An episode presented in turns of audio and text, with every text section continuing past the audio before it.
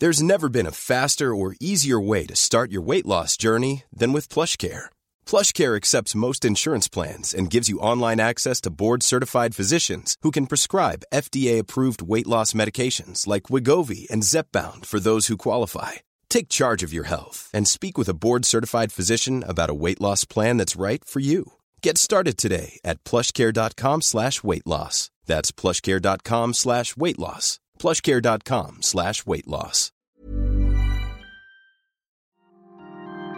What dark deeds unfold on the streets of Arkham?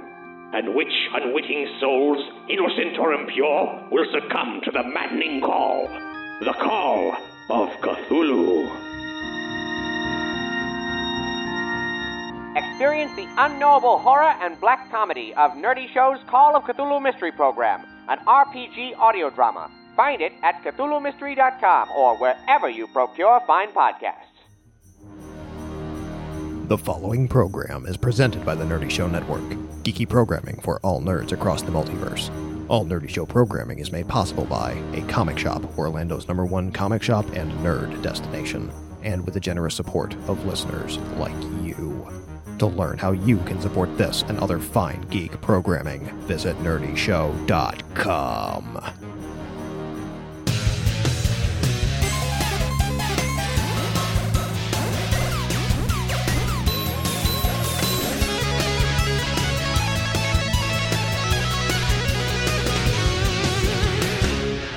Welcome to Nerdy Show, a weekly podcast dedicated to every facet of nerddom, from comics and video games to science and technology. If it's geeky, we've got it covered. Hi, I'm Cap, Hey, I'm Brandon. Hi, I'm John. and with us for this episode, we also have a special guest, Jazzy. Hello. This is a Nerdy Show microsode, and that's where we talk about what you want us to talk about. Though, though, something has happened here. A little bit of inspiration has struck because Viral Demon asked us to talk about our favorite obscure video games, much like some of our past episodes. Back in 2009, we did an episode on obscure video games during Nerdy Show's, uh, what we were calling at the time our second season, just after we moved from radio to podcasts. And, uh, and then later on, we did an episode called Cinema Obscura where we were asked to talk about our favorite obscure films. So this is kind of like a spiritual sequel to all that stuff. But when I started looking at potential co hosts to pull in from the outside world, not from within Nerdy Show, about obscure video games, I talked to Jazzy, and Jazzy had a sort of sidestep concept that I liked so much, I wanted to turn into a microsode of its own. So, yes, we will be talking dedicatedly about obscure video games in the near future. But right now, well, we're going to talk about what Jazzy called the long lost genre of creative video games. But before we get into that, who is Jazzy? That's a good question. Jazzy and I met via Fangamer, where she works doing all kinds of awesome video stuff and is the brains behind, you know, that thing I couldn't stop talking about, Camp Fangamer. so I guess we should we should talk about uh, about that. So what what is it? What is your job at the Fangamer? What is my job at the Fangamer? I do their video production. I oversee a lot of their uh, video marketing as well as their event planning. Just recently, we started getting much more into higher production commercials. So a lot of my time has actually lately been spent on creating production design for some of the commercials we're doing. But then simultaneously, I'm also working on the Earthbound USA documentary, which has been in production for about, I think, four, five years now. so, I think we should rephrase the question and ask, what don't you do at Fangamer? Yeah, I it's hard when I'm trying to do my taxes. I don't know what to put on my W two. Mm, mm. The brains. But yeah, I do a lot of the creative stuff, minus doing merchandise. Which is So probably basically, like everything else, then. You said it. I didn't. So who doesn't pull their weight at Fangamer? You want to tell us? Who- who's, just, who's just not living up to their potential over there? Fangamer is an, an incredible company filled with incredible people who all do incredible things. Say a company? I may have said a company. I like that incredible company. company. It's a We need clump to of like people. trademark that. It's like a If you have conglomerate. several companies, you got a company. We've just created a new word. Or Someone i- i- patent that. If you can't, if you if you're like Fangamer and you can't necessarily pin yourself, or don't want to, in this case, pin yourself down to doing specifically one thing, you may be a company. you guys are officially a company from here on. But in addition to all that stuff, Jazzy has recently struck out on her own in terms of video production, doing some really amazing, dare I say, avant garde animation and uh, multimedia storytelling techniques, particularly involving using Mario Paint in a way I never thought possible. I like that. I really like what you just said.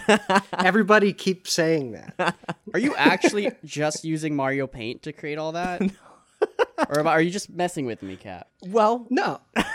I think I think Mario Paint is a tool that can be used in junction with other tools and you can create something very unique. A lot of people online I've noticed use like MS Paint, but Mario Paint has a very different aesthetic to it in that it's got a very limited number of options that are available to you. and I think the result of using those and kind of seeing how far you can push those boundaries it's something that is reminiscent of a lot of people's childhoods, or in the least is just some strange curiosity for people who have either never heard of Mario Paint or never played it and are just seeing it for the first time. There's something kind of surreal about it. So I use it for that and then mix in other things like photo manipulation or live action video. Yeah, yeah, I'm, for- I'm definitely looking at images of people pushing the boundaries right now. oh, what do you, what pornography have you pulled up, Where Brandon? there's a there's a man shitting and there's another guy pointing at the shit with his mouth open and there's hearts in the background and then there's Yeah! like, and then there's like a super detailed Mario that just, just really makes me feel uncomfortable. Yeah. Yeah, I'd like to point out that you're not looking at my work right now.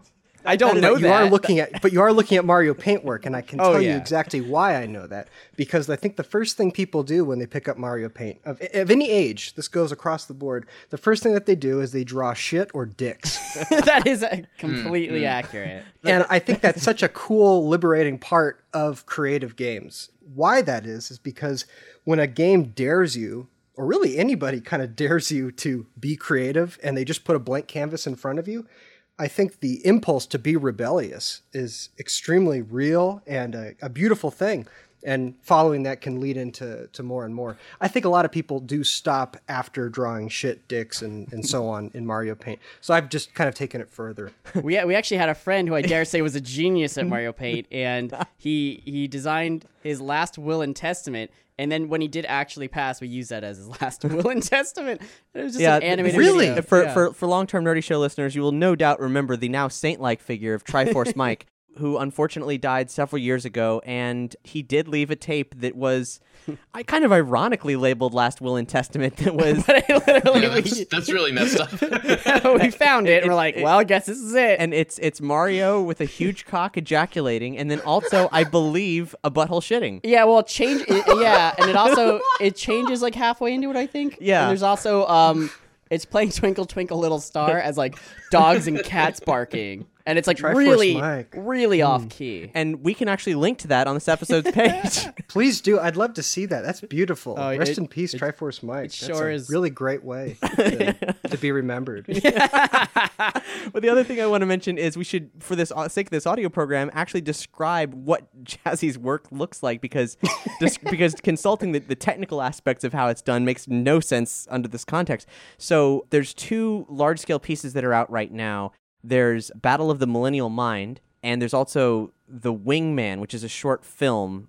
But um, I guess we'll talk about Millennial Mind as the the case example. And that is what appears to be a audio collage you've made interviewing people at a party where all of the people are animated uh kind of. Their mouths are animated and there's various different kinds of backgrounds that aren't necessarily Mario Paint it's hilarious i've showed it to a bunch of people like it's very surreal and fun Why I- has why has Adult Swim not picked this up yet as a show? yeah, right? well, I, I saw uh, parts of Wingman. I was like, this is an adult. This is like a Oh, show. yeah, Wing Wingman is on par and above with some of the content I've seen, like from Adult Swim. I was Swim. about to say, I think it has like a higher level of detail than most of the stuff they Quality. put on there these days. Yeah, better quality. Does. Wow, such high praise. no, it, it's good, dude, and it's really like, I mean, as far as like art animation, like left of center animation goes, this is cutting edge. You know, like this is so weird. I've never seen anything like it before. Wingman features some live action characters green screened in, and also props and so on. But then also all the backgrounds are fully Mario Paint, and it's this great short film about a guy who uh, whose entire life changes for the better or for the worse when he wins a lifetime supply of hot wings. Yeah, it's weird. Like after I did Battle of the Millennial Mind, I realized that um, like the whole design of it was like the inverted version of the Wingman, uh, because Wingman is like live action characters on Mario Paint backgrounds, and then Millennial Mind is Mario Paint characters on uh, photo like realistic backgrounds. But yeah, they both have their own unique uh, quality and appeal for sure. How does one get the Mario Paint images out of Mario Paint and put them in something else? There's a couple of ways. So if you want to get a high definition version, you can either use an emulator and just do screen capture using QuickTime or something. But just recently, somebody actually showed me that I guess these folks reverse engineered the Super Nintendo console, so now it outputs HDMI. Nice. So theoretically, you could actually get a very crisp image from the cartridge itself. So those are the two ways you can go about it, and I've done both for for different reasons. It really depends on what it is for. For instance, for the Wingman, I wanted all the backgrounds to look very crisp, so that way they would kind of match the crispness of the live action character video. One of the things I love is that you could do this animation process to a certain extent, but it always goes one step further. Like on the animated characters in the Wingman, there's a lot of mouths that were clearly animated a la carte, and then you put them over the bodies of them. So the mouths then move, they're flapping and they're also moving in a different way as well, which I, I love. It gets so it gets so weird and layered. Yeah, and again, that's kind of like the limitations of Mario Paint as a tool. There are three different types of animation canvases you can use in Mario Paint. The first one is the largest canvas, and you can have up to four frames. The second is, I believe, six frames, and it's a slightly smaller canvas. And then the smallest canvas is nine frames. So, depending on how complex you want your animations to be in terms of the frames, um, you kind of have to compensate for how large or small they're going to be. And in most cases, I liked getting really close to these characters visually, and so they needed to have very large mouths. So I kind of would do these uh, generic mouth movements. And then when you place an animation of any size or any frames, you can actually animate where the animation itself is going on the background image. So that's kind of why the mouths say move up from somebody's chin up to like the side of their cheek or something because I was able to just kind of make it seem like there were more frames than there really were. It looks very time consuming. Are you actually using, please tell me you are, a Super Nintendo controller to draw all these things? Or are you just using an emulator? Use a mouse, Brandon. It came with a mouse. Did it? Yes, the, the, the Super Nintendo No, mouse. back, man, why? Yeah, it came with I a mouse Mario and a mouse Paint. pad. I want me to go get them for you. I can go get them. No, what I'm saying is, I think I bought a used copy of Mario Paint, and I didn't know there was a mouse. I was using a Super Nintendo controller to. Oh, homeboy, I'm so sorry. There was a fucking mouse? There was a fucking mouse, man. Well, shit, no wonder all my stuff looked bad. yeah, everything was like in angles, huh? oh my god. Angles or using that D-pad. It's rough. Like, like the most annoying Etch a Sketch. Though Etch a Sketch itself is pretty annoying. There is actually a new mouse that was just released, a third-party mouse that you can buy that's fairly inexpensive. I think it's like $20. So, That's good for them, man. Whoever's doing that kind of retro hardware stuff, all those people, I really just love that they're doing it. Yeah, so to answer your question, I sometimes use a Super Nintendo and sometimes I use a emulator. Again, it really depends on what I'm going for. If I want a really lo-fi style and I don't really want to put too much time into it, I'll go with a cartridge. If I'm going to be doing a lot of detail work and if I want to experiment a bit more, I'll try to use an emulator because the thing with Mario Paint, you can only go back one time. You can only step back once. um, there's no Control Z. But with an emulator, because you can rewind, that's kind of like a makeshift undo for I think up to five minutes. So in that case, I can experiment a lot more. But on a console using a actual cartridge, it's very nerve wracking because the more detailed you get, the more likely it is you're going to mess it up and it's going to become irreparable, and you have to start over. Let's get Wingman uh, syndicated. Let's get on that. Let's pitch it. Or even, I think Disney would even do it at this point. what did they just lose Pickle and Peanut? Well, they they they canceled. they need a new Peanut, edgy show. But I just want to say, Pickle and Peanut was great. I'll gladly pour one out for Pickle and Peanut. If you ever see me and I'm holding a drink and you say, "Hey, you got to pour one out for Pickle and Peanut," I don't care how much I'm enjoying it. I will pour one out for Pickle and Peanut. I don't care where I am. I love that show. we should make a drink dedicated to them with pickle juice and like peanut flavored vodka, Yes. and then throw up immediately after drinking it. I will do that. Just mashed up peanuts in a drink. That sounds just awful. in vodka, just mash peanuts into it and just try to chew it as you swallow. Mm. Oh, yeah. Yeah. A chewable vodka is what the world has been asking for. Oh, that'd be great. Take it anywhere. well, let's let's talk about the uh, the lost art of creative video games. Should we start 20 years ago when they stopped being creative? Or are there any recent examples of creativity? Isn't The Sims creative? Well, that's it's a, that's a good question. That's a very good question. Like, what does it what does it mean? Does- something that lets you create or something that people have actually created that's an original concept that it's is that- amazing? that lets you create. Got it. I was Right. I was like, where are you going with this?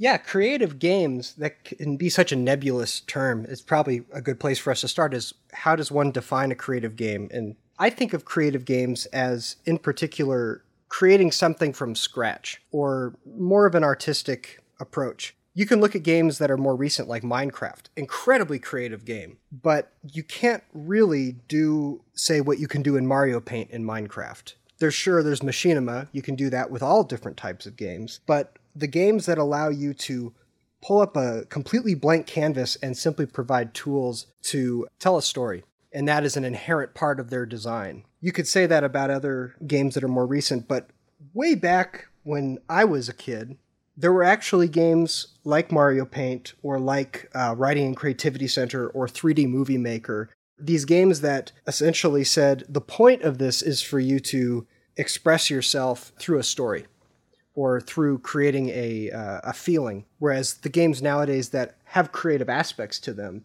that's not the purpose. It's kind of a fun spin-off of what the games are. Right, these are things that are half step between an application and some kind of an interactive experience. Precisely. For the same reason people most people when they recall Mario Paint, they go, "Oh yeah, that wasn't really a game." I feel like a game is anything that you have fun with. So I would still consider it a game. If it's fun to create using it, I I mean, I'm sure there I are many know. PhDs which would disagree with that statement. yeah, I guess. I, I don't really know what the definition of a game is anymore aside from having fun. I guess there has to be an end an end to it. And with creative games, there doesn't have to be an end. Yes. The only limit is your imagination. I I, think that was one that. of the taglines of uh, Mario Paint when they were marketing it. Something that looking into this genre made me ask myself was is it just that these games are made for children generally like capping at 10 or 11 and we simply don't know that they exist anymore because we're just not paying attention. There are a lot of kids who use like iPads mm-hmm. nowadays or touchscreens in general. And there certainly are creative apps out there. And it could be that I just haven't found one that is similar to what I'm talking about. But I guess getting back to Mario Paint, this is what I loved about it and what I haven't seen done in a similar way or recreated at all since Mario Paint. Mario Paint allowed you to paint a background, and then it allowed you to also create an animation to apply over the background. And then it even threw in this music composer element, which when you hear the name Mario Paint, you don't think of music necessarily. Or, or you very distinctly think of some very specific non-musical sounds that you could play as That's notes. all I hear is dogs and cats barking when I think yes. of Mario Paint. Yeah. But when it came out, you know, there's like no expectation for, uh, oh, there's this music maker aspect to it. Mm-hmm. And I think by putting that in there and by the player's guide telling you, here's how you hook up your Super Nintendo to your VCR or to your camcorder so you can record your creations by combining all three of these elements together, you get a fourth element, which is a scene. And then you can do multiple of those and you get a sequence, a fifth element. And hmm. then you can hmm. create a story. So I've never seen that done in other games, I guess, since Mario Paint or 3D Movie Maker. It's maybe been attempted, but I, I haven't really come across it. I guess as a kid, I never realized, you know, the cartridge has always been limited. So you're like, oh, you can create a few frames, do some music, a little bit of animation, but that's it. And you're like, well, now there's no more memory. Start over and wipe it. I guess I didn't realize you could hook that shit up to a VCR, record and- it, and then continue where you left off. And if you'd bought the game new, it would have actually told you. oh my god! I mean, you know, Your entire life, Brandon. I was like, I like, I played it once, and I was like, well, I've used up all the memory. I'd have to erase this, but I don't want to erase it. And this whole time, I could have just recorded it on a VCR. It's fucking stupid. Yeah, if you go onto YouTube and you type in Mario Paint VHS, a lot of people have uploaded their like childhood archives. It's very fun to watch, just kind of having it on in the background is something I love. That uh, that actually reminds me. Famed comic artist Joe Quinones dug into his Mario Paint and Uh, we published an article on Nerdy Show, which I'll link to, and uh, posted all of his comic book inspired Mario Paint illustrations, and it's a great, it's a testament to someone who is, I mean, boy, it was sure as hell the mid '90s. We got Cyborg Superman, we got Batman the animated series, we got Spawn, and plenty of Wolverine. And here's this this dude who did this stuff on Mario Paint and went on to become one of the biggest names in comics right now. Wow. Yeah, I've heard that a lot of people kind of cut their teeth with Mario Paint, artistically speaking. If your parents at the time, say, invested in uh, getting you a game console, but you didn't have a home computer yet, then certainly the weird novelty of Mario Paint was very alluring. And I remember, like, in the 90s, there was just that vibe of, oh my God, this weird little game console thing can do so much if you can just plug in a cartridge and do all this stuff, what can't it do? And that was kind of like, I mean, even PC software was having that same kind of attitude of like, whoa, it's the 90s. Like, we just blew the lid off anything. Like, we could, you could do whatever you want. There's so much creativity out there. And the, everyone was just throwing shit against the wall to see what would stick. Yeah. Did they never progress this? Did Nintendo ever go, well, there's like a market for this, and let's let's create a newer, updated version? Well, yes, they did, Brandon. Yes. What was Yeah. it called? Mario Paint 2. I think recently somebody actually just found out that there was a Mario Paint 2 planned for the N64, which I didn't even know about. And apparently you can download that online. It's, there's a ROM available online that somebody dumped. But historically, what I remember is Mario Artist for the Nintendo 64 disk drive. And they had planned eight, eight Mario Artist games. That does not make sense. That is craziness. yeah, each one did something entirely different. Wow. Uh, so they had like a polygon studio, they had a paint studio, a talent studio, which wa- I think is uh, like animating stuff together. There was a communication kit that allowed you to uh, combine. Well, you could combine across all of these games in whatever ways you wanted. So you could take your paintings, apply them to your polygons, and then make them do funny things in the talent studio. But then you'd take it all and put it into the communication kit, and then you can upload it to the internet. You know, what a process to have to use four different games just to share something online. Yeah, I'm looking at Um, some screens of it. It's some pretty trippy, trippy polygon shit going on. Yeah, I think I had heard that a lot of the game actually was outsourced to a completely different company than who made Mario Paint the original game. And I do actually own a N64 DD. I bought it just so I could play the Mario Artist games. And I've only been able to successfully play the Polygon Studio and the Paint Studio because N64 DD games are very poorly made, and so they generally get errors. It's hard to find discs that actually work. So all the times I've bought Talent Studio, they haven't worked.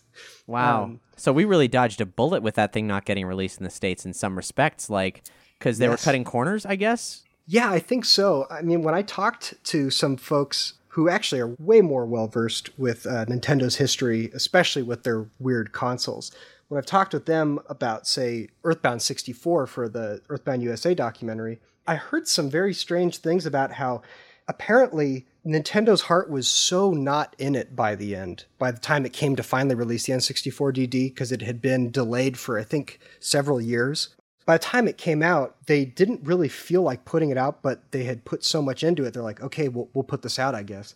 You had to buy it out of the back of a magazine. it wasn't even available in stores. It was something like a almost like a Columbia Record Club kind of thing. I'm going to get a subscription to this console and they're going to send me games in the mail as they're released. So it was just a really kind of sketchy seeming process. Jeez. It didn't take off in Japan at all. It tanked in Japan. The whole console did. So only four of the eight Mario Artist games got released, and I don't know what at what point those were in their development cycle, but we'll probably never see those. My theory is that the N64 DD and how much money they put into creating this kind of almost like Adobe suite thing for Mario Paint, I think that just kind of put a bad taste in their mouths, and Nintendo was like, "All right, we're, we're not going to really do any more of these kind of creative ventures because Let's do nothing complicated from here on out. So Yeah. Well, until we had 2009, when WarioWare DIY came out, the spiritual successor to all the Mario Paint games. in the uh, Mario Artist games, there are mini games, of course, and actually that was the birthplace of what became WarioWare. A lot of the mini games that you play in there are just straight up WarioWare games. Yeah, and then conversely, WarioWare went back in and pulled stuff out of Mario Paint and Mario Artist as well to make their own mini games themed into in that this weird like inverse sea cucumber of meta context. could you create anything though? anything? Like, I mean, your own art, all that stuff. Well, yeah. Basically, you know all the components that create a WarioWare minigame. Mm-hmm. It's got animations, it's got backgrounds, it has music, and it has And like and and, and it has logic, you know, game logic of what you have to do to complete a task. And you could legitimately make anything that you could conceive as a WarioWare game. You know, unless you wanted photorealistic graphics, you'd still have to draw it yourself. But it was incredible. What's crazy is that at this point, WarioWare DIY is maybe the final word on WarioWare games. Touched was the other one that came out at a similar time, but I think WarioWare DIY came out afterwards. I mean, it was 2009 when it came out in Japan, 2010 in America. Like, it's been almost a decade since there's been a, a new WarioWare game, which is crazy. But this one was, in many ways, the ultimate WarioWare game. It broke the entire process down. And via the WarioWare DIY Showcase, which was a piece of um, WiiWare, which is what they called the apps on, on the Wii, you could download other people's games, and they were all distributed online, and they'd have themed contests to highlight different Wow. things. And I've still got stuff saved. I don't know that any of that is even remotely accessible anymore. You could just probably watch YouTube videos of it. I made a, a, a WarioWare game where uh, it, the the prompt is release Mother Three, and you throw Mr. Saturns at Reggie. That's very cool. Can you put that online still? Is it possible for people to still download that? I don't think the DIY Showcase is operable anymore. I'm not sure. I haven't checked. That's a bummer. But yeah, that is really cool. I had no idea that there were so many options on there. it was a DS game, so it used the full, you know, drawing capabilities that that system offered and the connection to the Wii to enhance it and so on and so forth. So, a really remarkable game and as far as I know, the last Nintendo produced Creative Suite thing that's existed. Well, they did put out Mario Maker, which Oh yeah, I um, totally I t- that totally passed me I by. was going to bring that up, but I was like, I didn't know if it was as detailed. Uh, you can't really design sprites and things and that and use them for animation purposes. It's just kind of already pre-rendered, pre-made objects. But they certainly are playing off of the Mario Paint spiritual successor.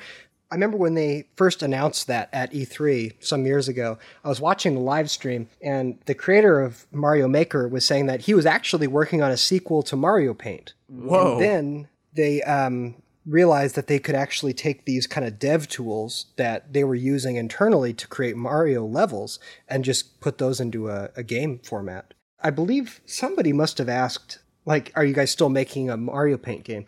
And I believe he or somebody else, I feel like it may have even been um, Miyamoto. Don't quote me on this. I'm not sure who said this, but somebody at Nintendo said, We realize that everybody who plays Nintendo games love to play games, but not everybody who plays Nintendo games is an artist. And I guess that's fair to a certain extent. Ready to pop the question? The jewelers at BlueNile.com have got sparkle down to a science with beautiful lab grown diamonds worthy of your most brilliant moments. Their lab grown diamonds are independently graded and guaranteed identical to natural diamonds, and they're ready to ship to your door. Go to BlueNile.com and use promo code LISTEN to get $50 off your purchase of $500 or more. That's code LISTEN at BlueNile.com for $50 off. BlueNile.com code LISTEN. Ever catch yourself eating the same flavorless dinner three days in a row? Dreaming of something better? Well, HelloFresh is your guilt-free dream come true, baby. It's me, Keke Palmer. Let's wake up those taste buds with hot, juicy pecan-crusted chicken or garlic butter shrimp scampi. Mm. Hello Fresh. Stop dreaming of all the delicious possibilities and dig in at HelloFresh.com. Let's get this dinner party started.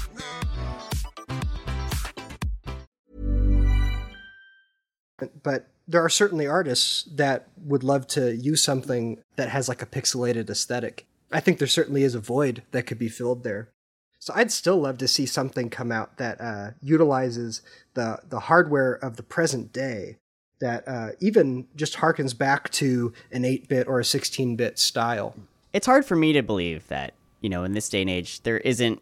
I'm sure there are similar programs and things all over the fucking PC spectrum. Well, I think that that's part of the whole point is is that the PC usurped any necessity for consoles to be the computer in the home. Yeah, John, you Yeah. experiment a lot with VR and what VR creative tools are out there. Yeah, I uh, my headset right now is going through my Vive because that's the easiest way to plug in to my computer. Are you in virtual space right now when you're talking to us? Uh, no, only just using the hardware. So I'm plugged into my, you know, brain box. I don't actually understand what you're saying right now. yeah, no, I mean, like, you know, you want to talk about wacky, crazy, insane stuff. Like, VR is the Wild West, like the good old days. There is nothing that isn't attempted right now on it. Most of it doesn't make any damn sense, but they're doing it anyway. I've wanted to experiment with VR, in particular from a storytelling perspective. I can't really think in terms of modern games very much, but I can still think in terms of story because that's where I've come from in my life. But the potential of 3D space and VR and storytelling is just so interesting because you can start to embrace the relativity of stories. For instance, if you have, uh, say, a mystery unfolding in front of you. My experience is different from yours if I get to choose where I'm looking and you get to choose where you're looking. Which is also what um, all directors hate about VR is because you can look somewhere else.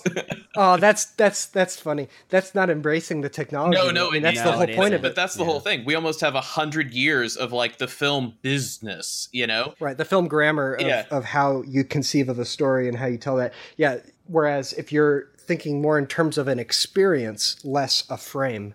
That's I think where storytelling is going to wind up going with VR. Yeah, but yeah, like that's the whole train wreck. Like we really have to basically create an entire new language, figure out what works, what doesn't work, you know, all that or kind of mess. Give VR to the people who construct elaborate sets, escape rooms, and also performance artists because they're going to be the ones who actually know what to do with the technology. Escape rooms is yeah. a huge market right now in VR, which is really kind of weird, but makes total sense once you, you know, come to terms with it. Yeah, that does make a lot of sense. Easiest way to tell a story in a box, which are the current parameters. You're talking about the, the VR escape rooms that are popping up now? That's another component, because that's like a mixed reality escape room. Because they actually make a physical set, but then they layer on top of the headset so you can interact with a real physical object. Right, yeah. like um, The yeah. Void, which is the uh, the Star Wars experience, Secrets of the Empire, which mm-hmm. um, I'll link to on this episode's page. We did a full review of it on State of the Empire, Star Wars podcast. Yeah, I wasn't invited.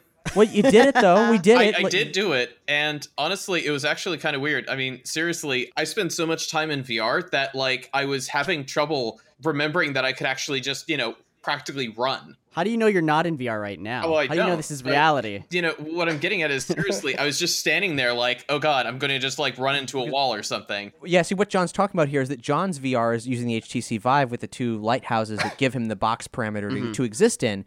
But when he was in, when he was unchained inside the void, which John is a, which Unchained, is a, a, free roaming virtual reality experience where everything you see and touch is there. We're not ready for that. Then John's like, "Oh God, I, I might walk outside the borderlines. What am I gonna do?" yeah, like give me a D-pad or a teleporter stick or something. Like, I kept accelerating, and being like, "Oh no, this feels wrong. I'm gonna smack into something." Because we've talked a lot about VR. We have, and we've talked a lot about Nintendo. We got, we got to get back to. Well, how come no one's talked about any of the the artistically creative games on Sega or Sega Saturn? Sega CD. There were some, weren't there? Yeah, there were. They look absolutely miserable. any game system from the 90s that had a disk drive had all kinds of stuff. Uh, 3DO had so 3DO. many weird educational games. Like I have one oh, about yeah. space shuttles. Go on. It, you could you mean you can have a dictionary on a CD in Microsoft Encarta? What? Why do we even have teachers in schools? They're worried about the budget. Just load up some of these creative games. Just let the kids sit at computers. Yeah, all day. Here, make something yeah. in Mario Paint for two hours. Here's your class. You know, they'll learn more from that than anything. Yeah, uh, Jazzy, when you when you brought this topic topic to me, you mentioned a bunch of things I'd never heard of, such as Videomation, fun and games. yes. Yeah. What, what, I could start there. Videomation, please. it was actually on the NES. It was like the precursor to Mario Paint. As far as I'm aware, the first like creative game on a Nintendo console. It was just awful. It's got a really catchy theme song though. If whoever's editing this episode, stick it in right here.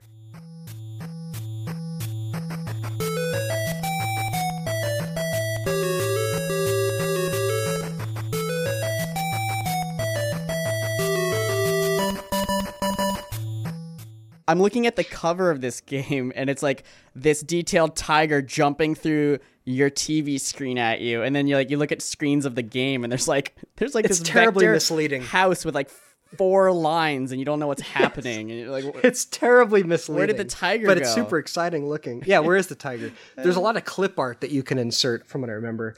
The animation that you can do is literally it just changes the colors of, of, what you've drawn. Well, you can make little Christmas lights, little Christmas. Yeah, it's it's kind of cool and psychedelic, actually. what an unusual way to perceive the concept of animation is just just yeah, changing the, the colors. colors. Technically, it's animation, I guess. yeah, and I'm sure at the time it was very impressive but there was no peripheral controller like there was for Mario Paint that allowed you to create with anything more than the D-pad.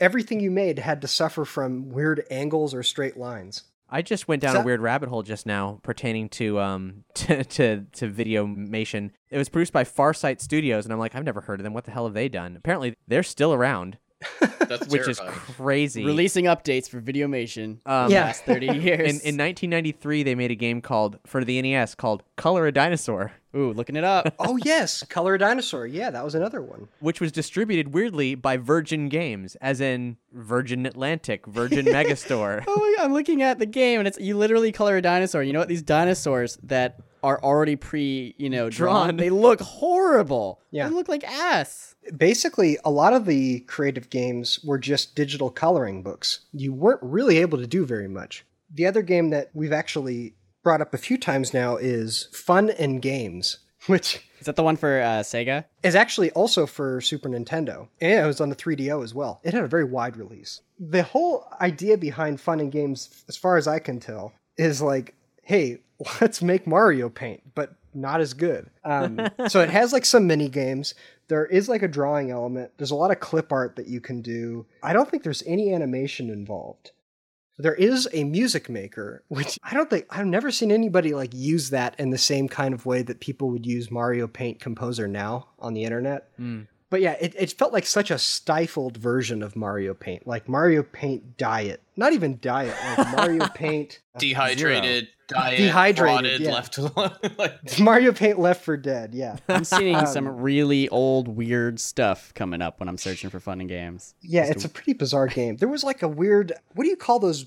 Those books where it's like they're divided up into three pages, and you can flip each page and make a different being. Well- like they have the head, the torso, and the legs. There, I don't know They if there's like, a, a a thing like name that. for it, but um, but that is that is a thing that was actually extremely popular in learning and educational children's games. I think the first time I ever saw that was in what's now a long forgotten trilogy of preschool through first grade um, oh my god, uh, what software: the Playroom, the Treehouse, and the Backyard. I've never heard of these. The Playroom came out in 1989. These are made by a company called Broderbund, and you play as like a little mouse character. You learn about your ABCs, you learn how to tell time, and you had this what they called a mix-up toy that swaps heads, torsos, and legs. Oh yeah, And it was weird because it, this series kind of grew as technology grew. So like the playroom was really limited, and then you went to the treehouse, so you had this whole treehouse to explore. And then the third one was the backyard. You just kept getting bigger. And then they would remaster the game. So they they created a remastered version of the playroom came out in '89. They remastered it in '95. The treehouse came out in '91. They remastered it in '93. Um, reason I have such clear memories of this is that these are like the first computer games I had regular access to at uh, the elementary school I went to. They they had both the 91 versions of it and the 93 versions of it. I'm having some And- really weird flashbacks, and I don't know if they're real or imaginary anymore. Oh, they're real because you went to the same school, John. God damn it.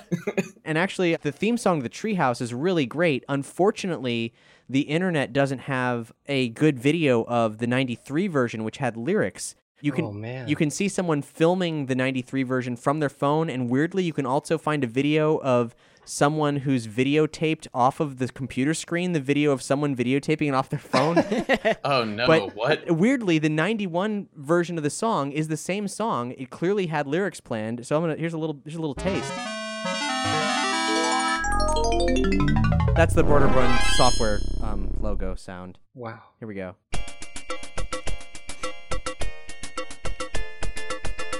It's pretty great. Oh, th- I dig it. here we go.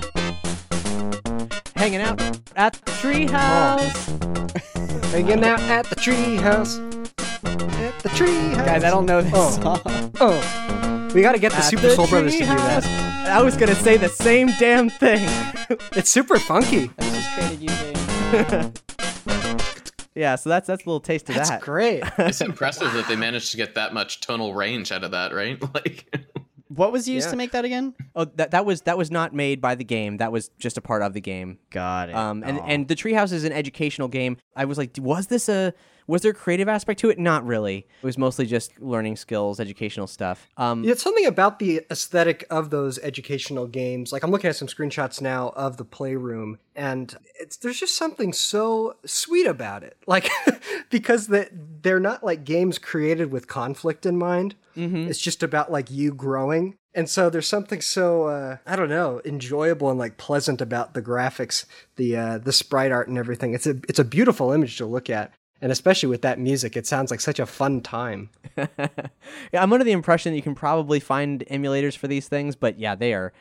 I can't imagine that anyone is uh, holds the license to these things anymore. But there, there was a game that immediately bubbled up in my mind when it came to creative games, and this is a, it's a maybe what you might call a late era creative game. If we're looking at the early '90s as the time when this was a burgeoning enterprise where people thought maybe we could make some serious money here doing this, and that is a game called Opening Night. It's from 1995, and uh, it was produced by MECC, that's the Minnesota Educational Computing Consortium, which is the company that created Oregon Trail and all the successive Does this have live action people in it? It does.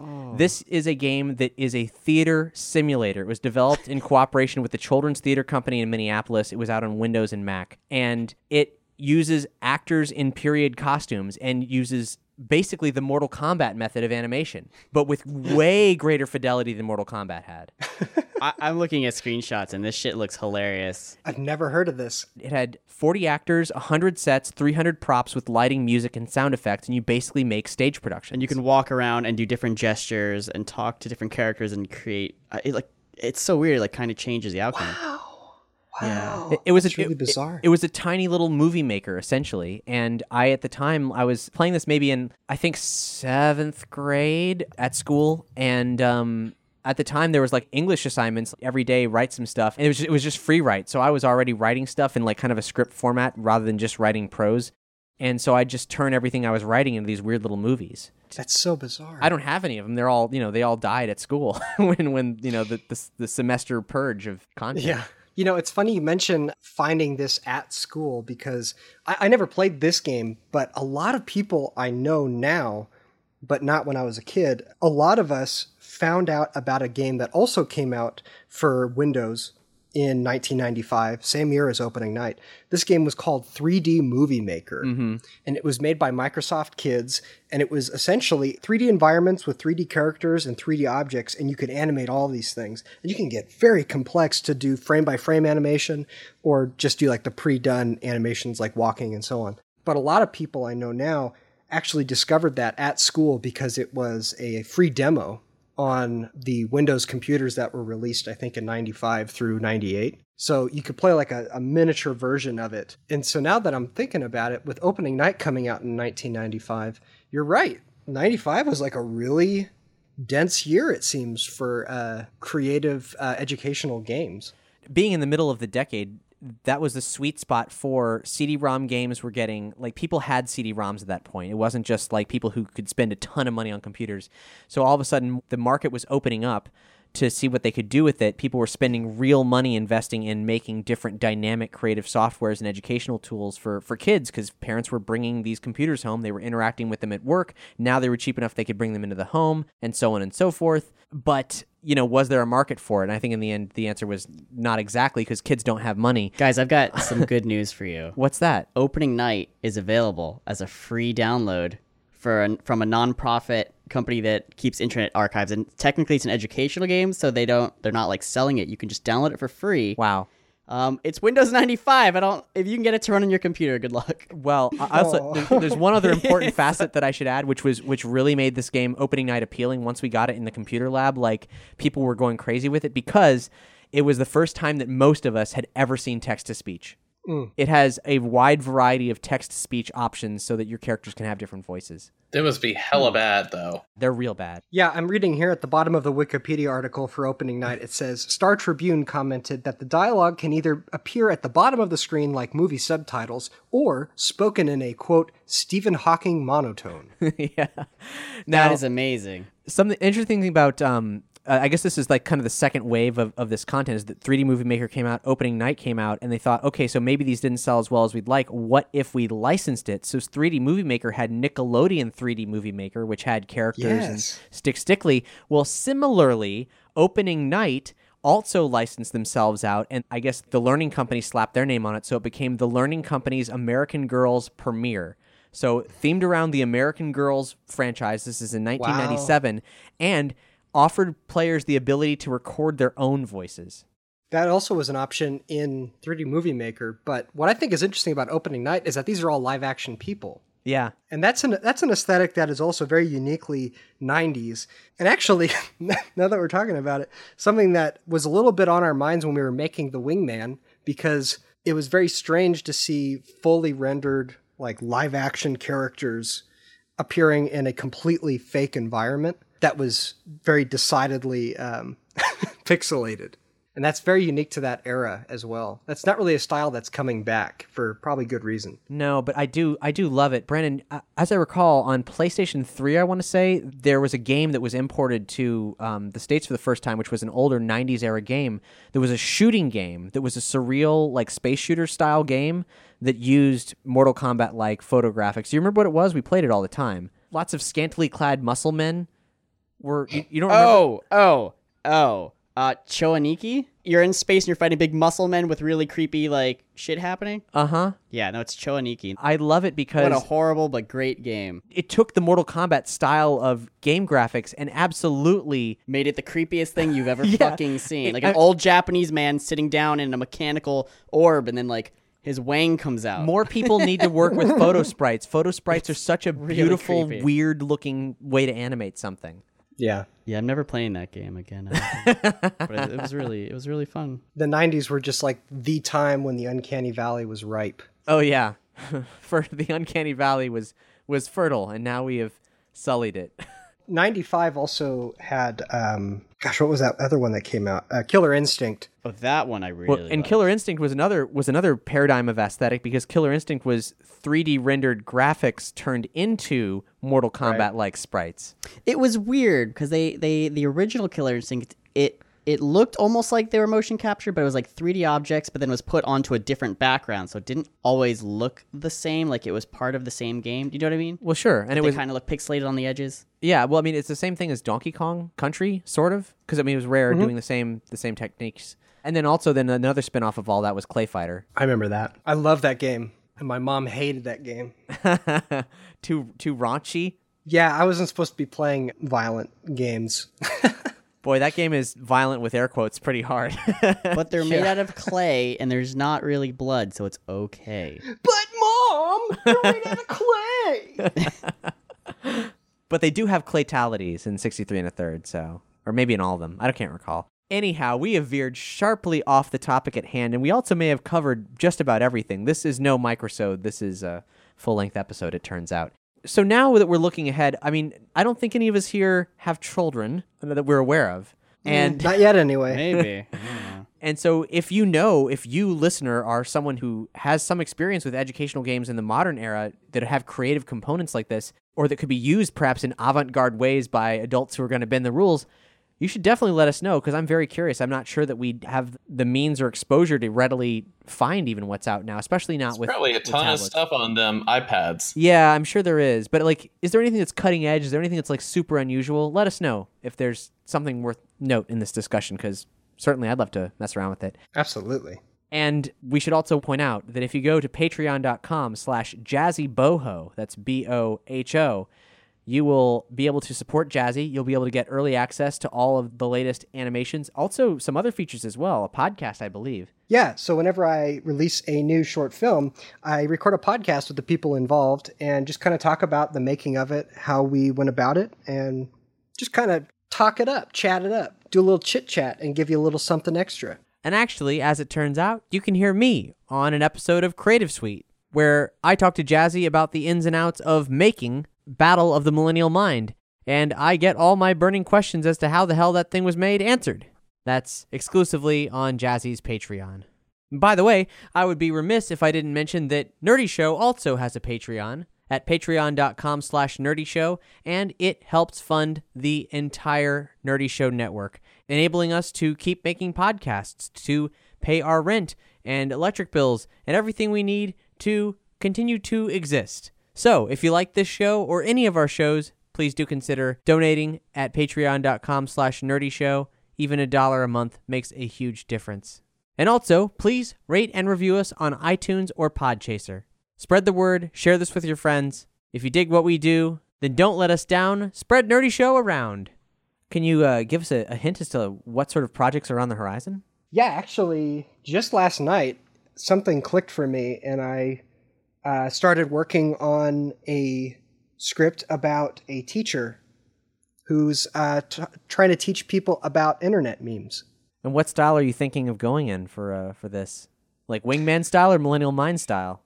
I think it would be more in the vein of Millennial, but I also have been playing around with SketchUp, the 3D program. So I kind of want to try doing something with 3D backgrounds and Mario Paint characters, but I don't want it to. I don't want it to look like Parappa though. So hmm. I got to test out some stuff. Who knows? Cool. And uh, how about Fangamer? Any uh, any cool upcoming projects you can talk about? Yeah, we're doing a lot more commercials this year for some of our big product releases. So I've actually been working on a bunch of miniature like castle sets for one of the new uh, figurines that we're putting out. And then also we're going to be getting more outside of the office in actual uh, filming locations. There is a uh, old town way outside of Tucson that we have permission to shoot at. So I'm very excited about what that'll be like. Oh, that sounds really exciting. I can't wait to see that. Listener folks out there, you may have actually seen, if you're not like necessarily aware of whether or not you have seen some of this stuff, you may have seen the amazing commercial for the PS4 edition of Undertale. I had more of a direct hand in doing most of the figurine commercial. If people saw the Little Buddies Undertale commercial, which is basically like a really out of control 90s toy commercial, but with Undertale toys. Yeah, where where on earth do you find the plastic bricks needed for the proper action figure smashing? Yeah, that took a while actually. There's like places on Amazon that just sell little wood blocks, and so I just painted them different colors. But what I'm working on now actually in a way makes me want to revisit the Undertale stuff because I just recently started learning how to craft foam, like sculpting styrofoam to look like brick textures and so on. So I, I think if I was to approach that now, it'd be even more interesting looking. But uh, yeah, I'm certainly excited about this this new project. Right on. Well, again, patreon.com slash jazzyboho. We'll link to everything we talked about on this episode's page. And we'll be talking about obscure video games that aren't just creative games sometime in the near future. Cap, actually, I just remembered one thing that you probably would like me to mention. Oh. I can't believe I haven't told you about yet. Oh, please do. Fangamer is going to be having a not Camp Fangamer event this summer. Shut up. Celebrating Fangamer's 10 year anniversary. oh my God, when? It's going to be on July 21st and 22nd, a Saturday and a Sunday. And that's basically just going to be like a big thank you party for all the people who have supported Fangamer for the last 10 years and really just kind of hanging out for a weekend.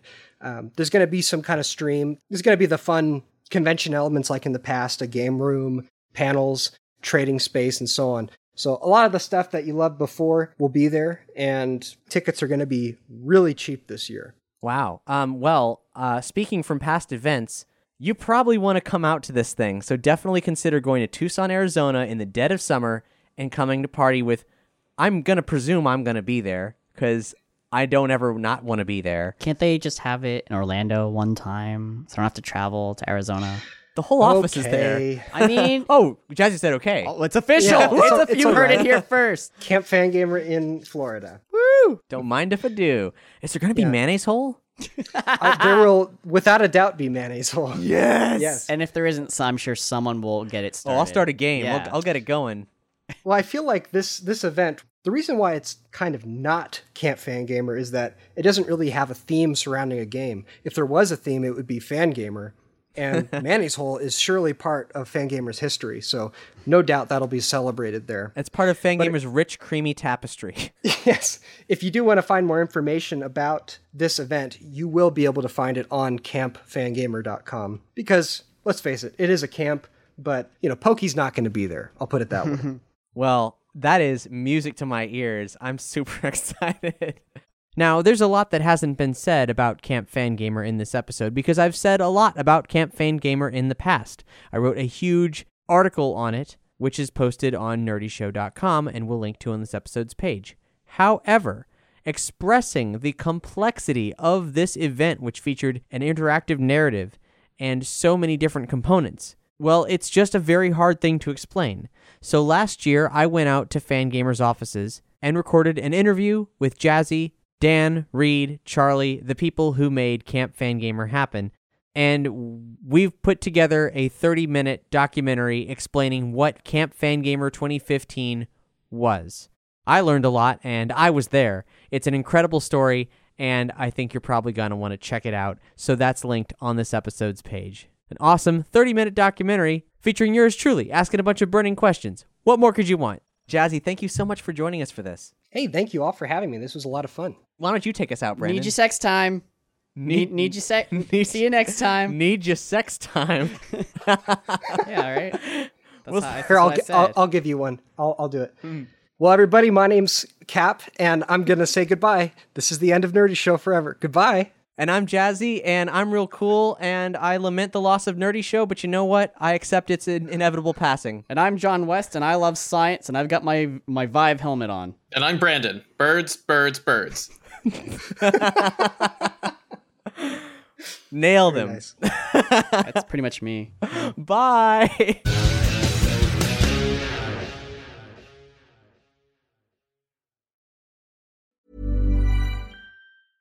Ever catch yourself eating the same flavorless dinner three days in a row? Dreaming of something better? Well, HelloFresh is your guilt free dream come true, baby. It's me, Keke Palmer. Let's wake up those taste buds with hot, juicy pecan crusted chicken or garlic butter shrimp scampi. Mm. Hello Fresh. Stop dreaming of all the delicious possibilities and dig in at HelloFresh.com. Let's get this dinner party started.